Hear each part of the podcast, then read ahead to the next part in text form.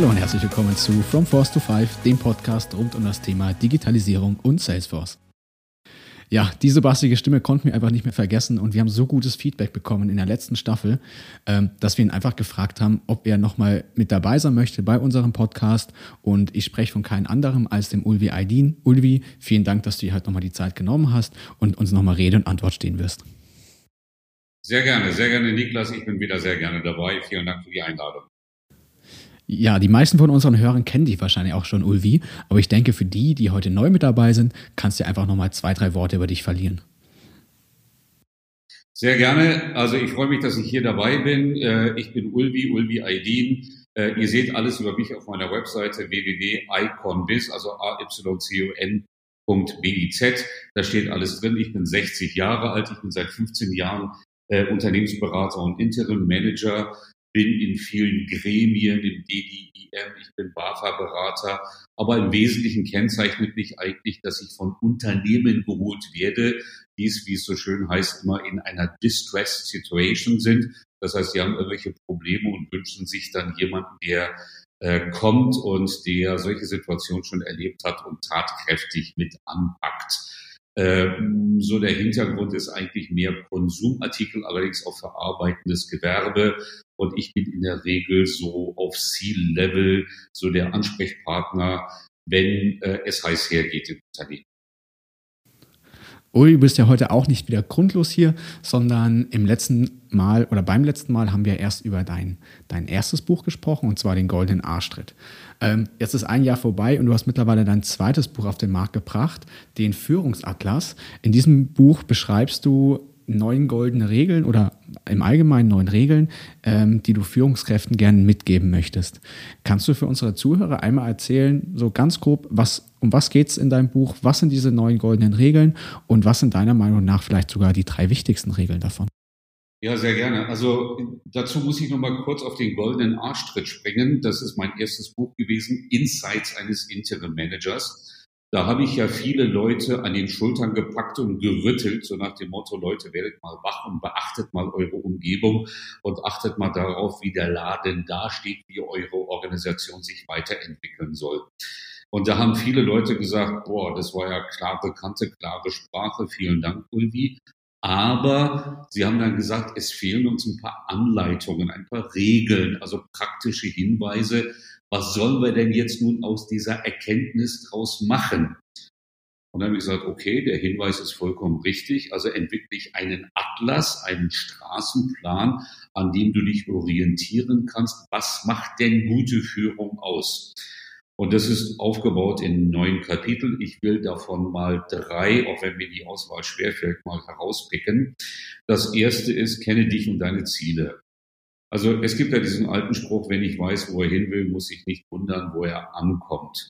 Und ich predige immer wieder den Führungskräften, seid klar, seid wahrhaftig, seid eindeutig und don't leave any room for interpretation. Also nicht immer viele äh, hätte, hätte und wäre, wäre Konjunktive, sondern ganz klar sagen, was derjenige oder diejenige will. Ein zweites Thema, wenn ich mich darauf konzentriere, ist KISS. KISS ist mein Lieblingsakronym und KISS steht für Keep it small and simple oder Keep it small and stupid oder Keep it small and sexy. Einer der deutschen oder der deutsche Sprachpapst aus meiner Sicht überhaupt, Wolf Schneider, hat mal gesagt, Sätze mit mehr als sieben Worten werden nicht verstanden. Und wichtige Botschaften sind immer kurz. Äh, ich nenne ein Beispiel, Sie sind eingestellt, Sie sind entlassen, das schmeckt gut, das ist zu teuer, das funktioniert nicht. Wichtige Botschaften sind immer kurz. Und das ist wahrscheinlich die schwierigste Aufgabe für Führungskräfte, sich daran zu halten und zu sagen, nach sieben Worten sollte meine Aussage stehen, komplett fertig sein.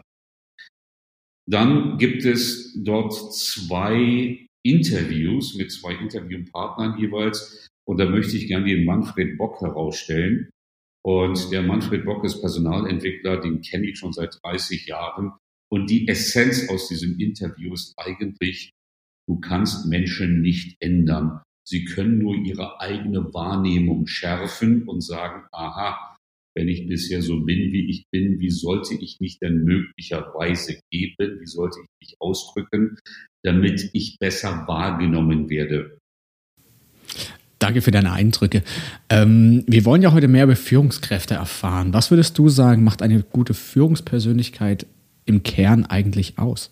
Ja, es ist im Wesentlichen eigentlich, sich darüber im Klaren zu sein, was ich will.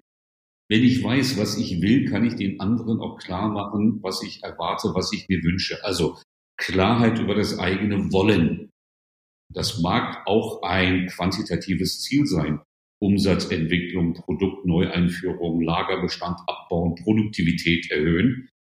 Und dann ist das zweite auch Klarheit dem anderen gegenüber, was ich von ihm erwarte oder von ihr erwarte. Diese Klarheit wird häufig zugeschüttet mit einer Schokoladensoße vom Blabla, Shishi und hast du nicht gehört. Und ich muss häufig dann Führungskräften irgendwann mal sagen, weißt du was, du hast mich unterwegs verloren. Der Satz hat schon irgendwie gefühlt 50 Wörter und du hast mich schon beim 40. Wort verloren. Rück dich doch bitte so aus, dass ich dich verstehe. Damit bin ich natürlich ein Sounding Board, also ein Reflexionsmedium.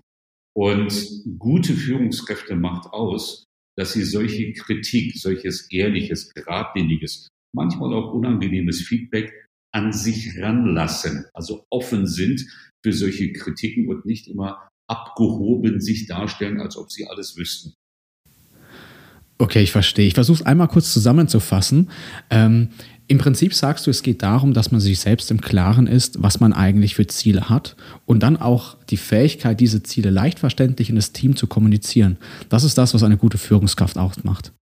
Wie weit denkst du, kann man diese Fähigkeiten denn erlernen? Also es ist wie bei einer Sprache, die du erlernst. Du kannst eigentlich alles erlernen. Und streich das eigentlich, das ist auch nur ein Füllwort. Äh, so wie jemand sich hinsetzt und irgendwie versucht, Französisch, Chinesisch oder Spanisch oder so zu lernen, kannst du die Sprache des klaren Denkens und des klaren Ausdrückens lernen. Dass diese Erfahrung machen viele Führungskräfte. Äh, wenn ich dann ihre Unterlagen mir anschaue oder ihre Präsentationen aufnehme und dann gehen wir hinterher in eine Feedbackrunde und dann sage ich, weißt du was, äh, Haltung, Gestik, Mimik ist alles gut, aber der Wortschwall, also was die Leute von mir häufig kennen, ist Wort-Tsunami. Das heißt, du kannst die Leute natürlich ersaufen in einem Tsunami an Worten. Du kannst allerdings die Sachen auch präzise herausarbeiten. Das kann man lernen. Das ist ganz einfach. Genauso auch das Thema Zielklarheit. Was erwarte ich? Ich möchte, dass der Umsatz, äh, ich weiß nicht, um zehn Prozent steigt oder die Anzahl Kundenbesuche oder die Anzahl der Boat Calls oder der Walkthroughs um zehn in der Woche sich steigert. Das ist eine klare äh, Anforderung. Und das Thema Offenheit ist eine Frage der Übung. Das musst du einfach üben. Manche Menschen können das. Ich vermute mal, 70 Prozent können es, 30, äh, 70 Prozent können es und 30 Prozent können es nicht, weil sie einfach nicht die Fähigkeit haben, ihren Kopf aufzumachen. Aber du kannst faktisch alles lernen. Was ändert sich denn für Führungskräfte in der aktuellen Situation? In der Krise, das ist ja mit aktueller Situation gemeint, musst du deine Instrumente, deine Kommunikation, deinen Ausdruck immer schärfen. Also das, was du bisher immer gut machst oder gut gemacht hast oder glaubst gut zu machen, musst du noch stärker artikulieren. Eine der Dinge ist immer Klarheit und Wahrheit. Du bist immer klar und du bist immer wahr. Du baust also keine potemkischen Dörfer und tust so, als ob nicht irgendwas wäre, weil Menschen erfahren, erleben, erfühlen alles. Das ist genauso wie in einer Familie. Wenn Vater und Mutter irgendwie Streit haben und meinen, die Kinder kriegen das nicht mit, ist das ja ein Trugschluss, die kriegen alles mit. Das heißt, Klarheit und Wahrheit, immer klar sein, immer wahr sein. Auch wenn ich ein Ziel nicht erreicht habe, sagen Leute, wir haben das Ziel verfehlt, da haben wir irgendwas falsch gemacht. Also klar und wahr sein. Die zweite Geschichte ist, du musst immer auch ein Stück wahrhaftig und altruistisch sein. Das heißt, eine gute Führungskraft nimmt sich auch immer zurück, versucht also seinen eigenen Egoismus zurückzunehmen und versucht altruistisch für die Organisation da zu sein. Das hört sich jetzt vielleicht ein bisschen religiös an, ist es aber überhaupt nicht, altruistisch zu sein bedeutet, das gemeinsame Ziel, das Gemeinsame in den Vordergrund zu stellen. Und es gibt ja Untersuchungen aus der Verhaltensforschung, die sagen, bei Menschen gilt das genauso wie bei Tieren. Also die Verhaltensforschung äh, zeigt ja häufig archaische Verhaltensmuster. Man folgt immer denen, von denen man sich den größten Nutzen für die Gruppe erhofft. Und deswegen, das ist vielleicht der dritte Punkt, den ich sagen will, ist, sei nützlich. Also wenn ich in eine Organisation hineinkomme, dann frage ich nach bestimmten Zeitabschnitten, bin ich von euch von Nutzen, für euch von Nutzen? Bin ich nützlich? Habt ihr einen Nutzen durch mich? Und ich freue mich immer, wenn einer sagt, jo, der Nutzen ist so gigantisch groß. Oder wenn einer sagt, nein, den Nutzen habe ich so noch nicht erkannt, weiß ich, dass ich nachschärfen muss. Gibt es dann auch durch die Digitalisierung Besonderheiten, die Führungskräfte bewältigen müssen? Digitalisierung und Führung in der Krise, da gibt es einen Punkt, der mergt eigentlich beide. In der Digitalisierung stellst du fest, dass du die Fähigkeit haben musst, möglichst viel Routinearbeiten vom Menschen auf die Maschine zu verlagern. Und das kann zum Beispiel Digitalisierung. Ich will ein Beispiel nennen. Ein verantwortungsbewusster Unternehmer muss sich darüber im Klaren sein, dass seine Debitoren- und Kreditorenbuchhaltung, wenn da, ich weiß nicht, 10, 20 Leute sitzen, sagen wir mal 10 in der Debitoren- und 10 in der Kreditorenbuchhaltung, die Rechnungen aufmachen oder sich per PDF anschauen und dann buchen, dass es diese Arbeit in fünf Jahren nicht mehr geben wird.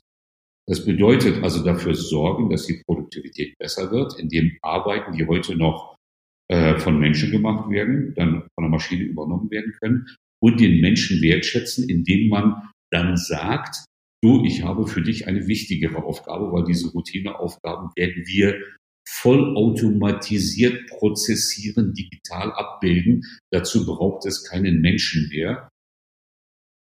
Wir kommen auch schon langsam zum Ende unserer Folge. Also schon mal hier vorab vielen Dank, Ulvi. Äh, wie ich dich kenne, wird auch deine Reise weitergehen. Also gib uns doch schon mal einen Einblick darauf, ähm, um was es in deinem dritten Buch gehen wird. Ja, also vielen Dank für die Frage.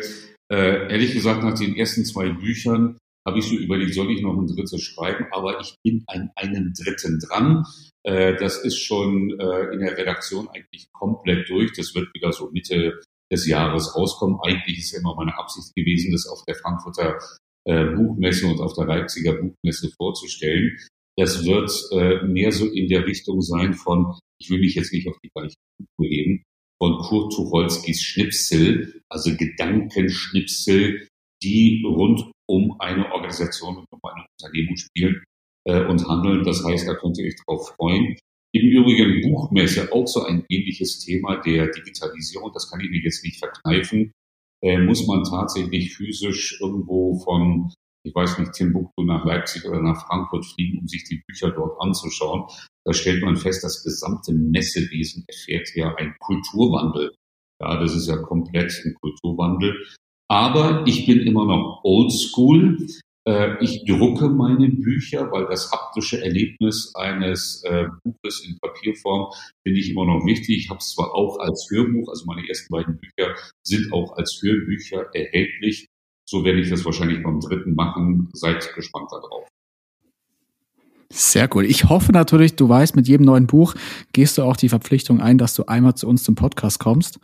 Ähm, dann hören wir uns spätestens in einem Jahr wieder. Ansonsten bleibt mir erstmal nichts anderes übrig, als mich nochmal bei dir zu bedanken für das, was du uns hier mitgeteilt hast.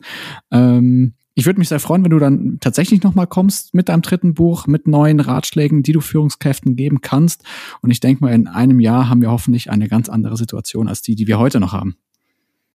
Ganz lieben Dank, Niklas. Damit auch ein ganz herzliches Dankeschön an unsere Zuhörer. Ich hoffe, Ihnen hat die aktuelle Folge gefallen. Ähm, wie Sie es bereits schon gewohnt sind, geht es bei uns dann ungefähr in acht Wochen wieder weiter. Alle Informationen, Links, Quellen findet ihr immer in den Show Notes drinnen. Ansonsten freuen wir uns auf euer Feedback und damit bleibt mir nur noch zu sagen, bis zum nächsten Mal. Bleiben Sie gesund.